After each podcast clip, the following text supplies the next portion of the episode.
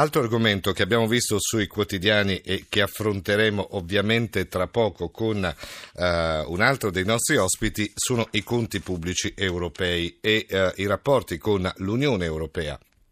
Io leggo dalla Corriere della Sera intanto quella che, eh, come dire, il quadro generale. La Commissione europea ha inviato al governo italiano una lettera in cui chiede la correzione del deficit strutturale di 0,2 punti del PIL, il prodotto interno lordo, ritenendo che il bilancio del 2017 si scosti dal cammino di riduzione del rapporto debito-prodotto interno lordo. Lo dice il testo della missiva, sarebbero necessarie, viene detto, misure addizionali di bilancio per ottenere uno sforzo strutturale di almeno lo 0,2% del PIL per evitare quindi l'apertura di una uh, procedura per il deficit eccessivo, dice sempre questa lettera.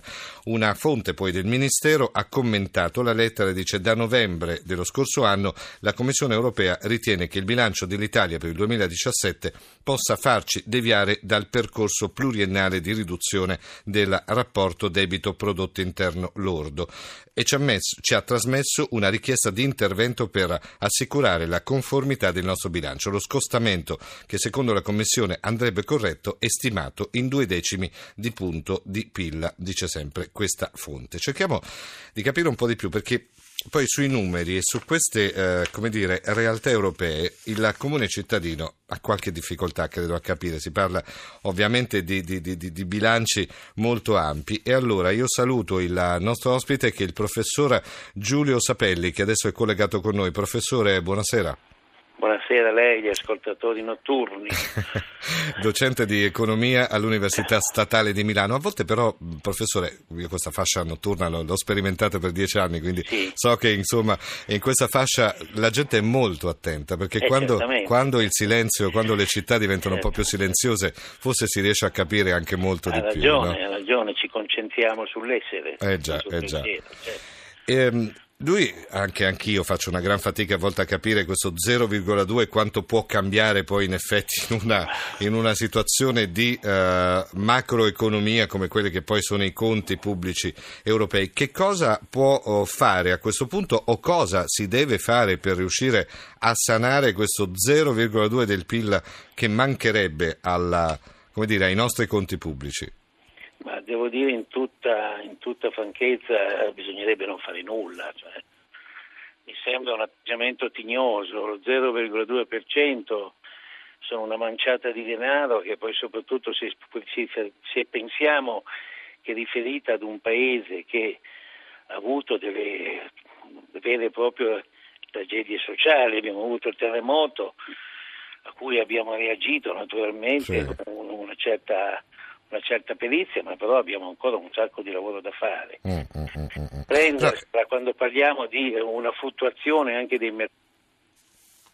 Non sento più il professore, pronto? C'è ancora? No, è caduta la linea con il professor eh, Giulio Sapelli, però insomma adesso dalla regia ripristineranno il collegamento. Intanto cerchiamo un po' di capire un po' meglio. Il governo intanto ha già ricordato che il debito, eh, questo il governo italiano all'Europa, il debito non scende a causa di due fattori che sono la dinamica negativa dei prezzi e le condizioni avverse dei mercati finanziari che non hanno reso possibile eh, cedere beni dello Stato. Eh, intanto è tornato il professor eh, Giulio Sapelli. Ecco, io stavo andando andando avanti, professore, perché ci certo. sono anche le risposte del governo, non so se lei ha ascoltato quello che stavo dicendo. No, le chiedo scusa. Allora, stavo dicendo, il, il, governo ha ricordato, il governo italiano, che sì. il debito nel nostro paese non scende perché ci sono dei fattori determinanti, quali la dinamica negativa dei prezzi e poi le condizioni avverse dei mercati finanziari. Questi sì. eh, sono, come dire, due cose che il nostro, oh, il nostro governo pone davanti all'Europa si è già giocata la carta, devo dire, di quelle che sono ovviamente le spese legate al terremoto e ai problemi che ci sono stati nel nostro paese, però anche questi sono fattori molto importanti per quello che è l'economia nazionale. Ma sicuramente ha ragione il governo, io stavo proprio citando questo punto, cioè ci sono delle condizioni macroeconomiche così che sono molto rilevanti, noi non siamo ancora usciti da una crisi una crisi di deflazione, come sappiamo molto bene, i prezzi crollano, soprattutto poi dopo è una crisi anche di produttività. Vorrei ricordare però che la produttività su cui si fa tanto rigore e si rimprovera l'Italia, la produttività scende perché cala la domanda interna, eh certo. cala il mercato interno, ci sono dei bassi salari, le imprese non hanno interesse ad investire, quindi c'è un crollo degli investimenti.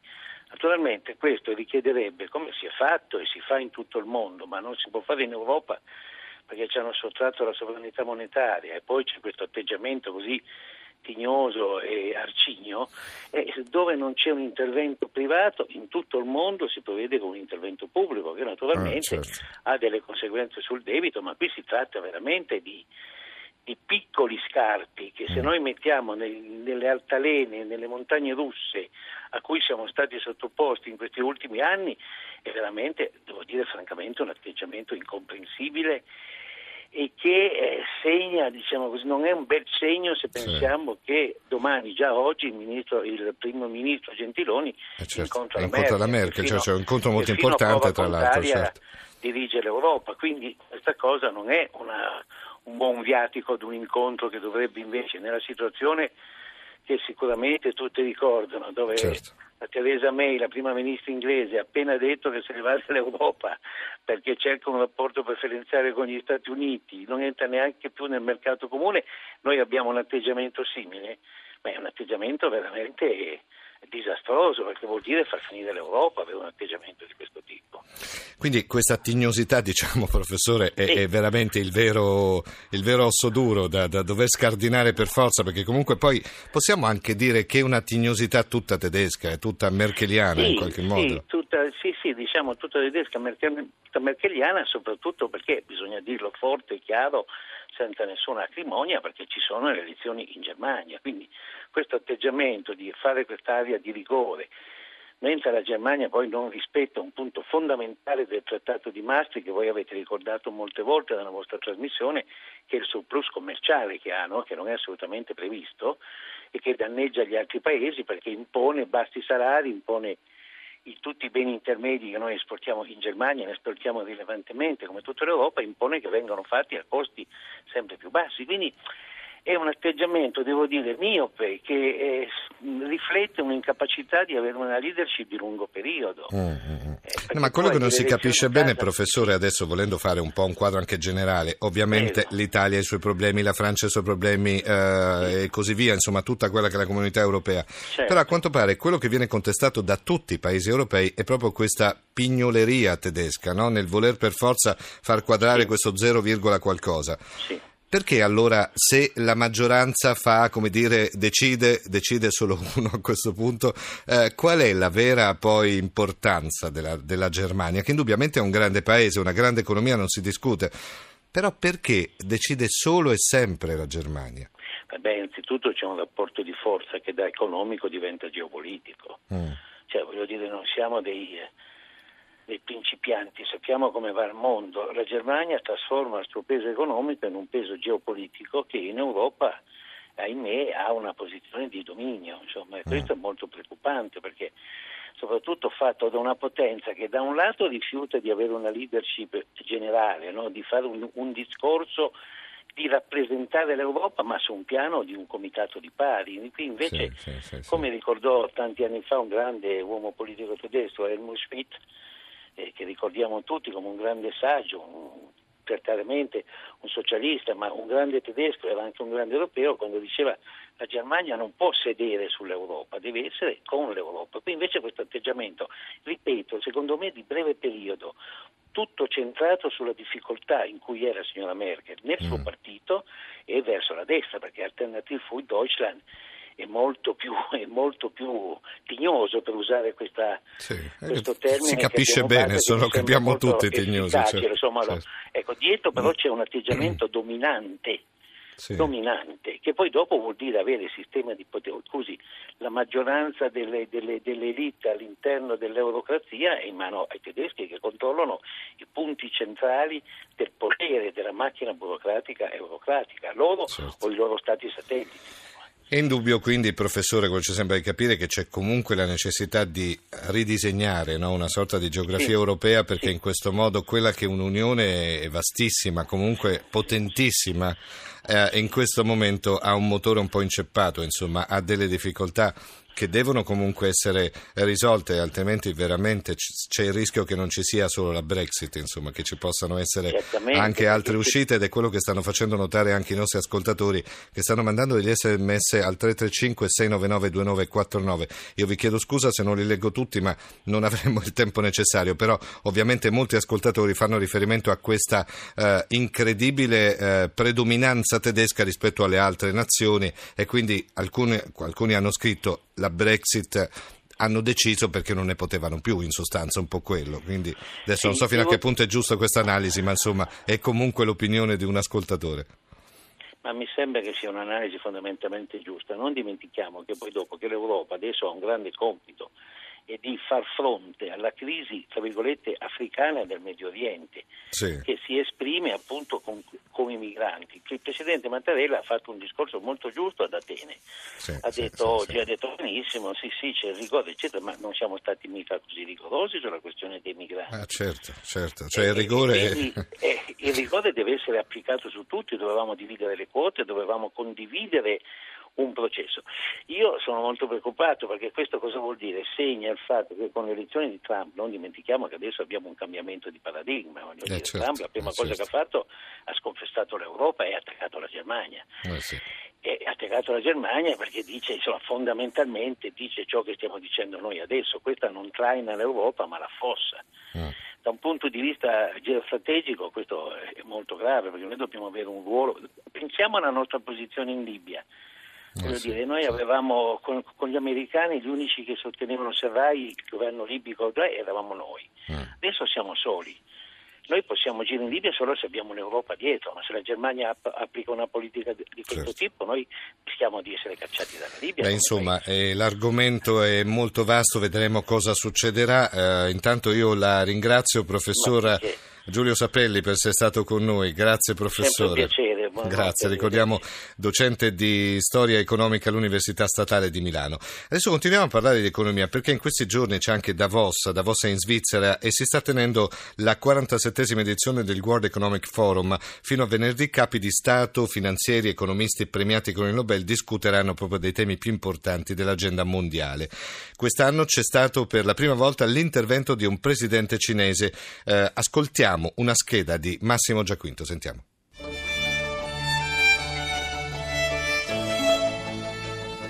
Quest'anno a garantire la sicurezza al Forum economico mondiale c'è un elemento in più, le barriere antisfondamento da parte dei TIR, a prevenire, possiamo supporre, un improbabile attacco di jihadisti in agguato sulle nevi svizzere.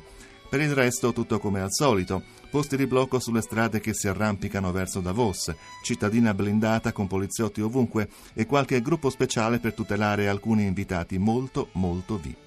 Il forum numero 47 ha avuto lunedì due introduzioni, una molto severa dell'Oxfam, l'organizzazione non governativa britannica, che ha richiamato l'attenzione sulle diseguaglianze nel mondo, ricchi sempre più ricchi e poveri sempre più poveri e una più mondana con un riconoscimento, il premio Crystal, assegnato a due artiste internazionali. Shakira, archiviata la ragazza col gonnellino dei mondiali di calcio 2006, ha visto elogiato il suo impegno a favore dei bambini, poi la violinista Anne-Sophie Mutter, che ha suonato Vivaldi e ha parlato della fame nel mondo. Colore locale a parte, il vertice dei potenti dell'economia mondiale è entrato nel vivo con l'apparizione di Xi Jinping, la prima volta, attesissima, di un presidente cinese a Davos. Dobbiamo dire no al protezionismo, la globalizzazione è irreversibile e nessuno uscirebbe vincitore da una guerra commerciale, scandisce il capo del Partito Comunista di Pechino nel suo intervento al forum e dalla platea attonita parte un applauso surreale. Aleggia naturalmente lo spettro di Donald Trump e dei suoi attacchi no global. A difendere il biondo presidente eletto americano ci pensa Anthony Scaramucci, finanziere del suo staff, che spiega Trump è compassionevole e generoso, amico della gente, ha capito subito il terrore delle classi medie colpite dalla crisi. Poi Scaramucci fa da pompiere e rassicura Washington andrà d'accordo con tutti, con la Cina e con Angela Merkel. Un ottimismo non condiviso da Joseph Stiglitz, Nobel per l'economia nel 2001, anche lui a spasso per Davos, che non ha dubbi, la politica economica di Trump non funzionerà. Venerdì prossimo l'insediamento del nuovo re alla Casa Bianca, lo spettacolo Sorride Stiglitz può cominciare.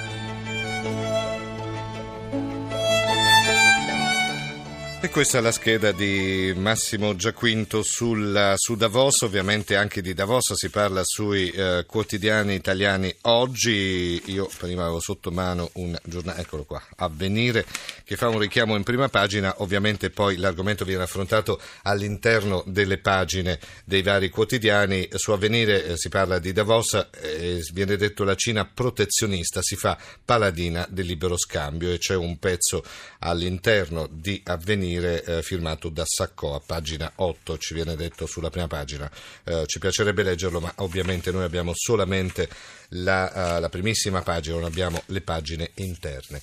Tra poco c'è il GR1, l'edizione dell'uno, uh, de, dell'una, scusate, eh, ovviamente poi riprenderemo a guardare gli argomenti che affronteremo uh, fino alle, alle 2 nella prossima ora e quando rientreremo dalla GR1 eh, ci sono due argomenti che sono strettamente italiani perché parleremo della situazione del fuoco che minaccia Genova e della neve nel centro Italia e la, le grandi difficoltà per i terremotati. Quindi io vi invito subito a chiamare ancora il nostro numero verde 800 eh, 050578 o mandare gli sms al 335 699 2949.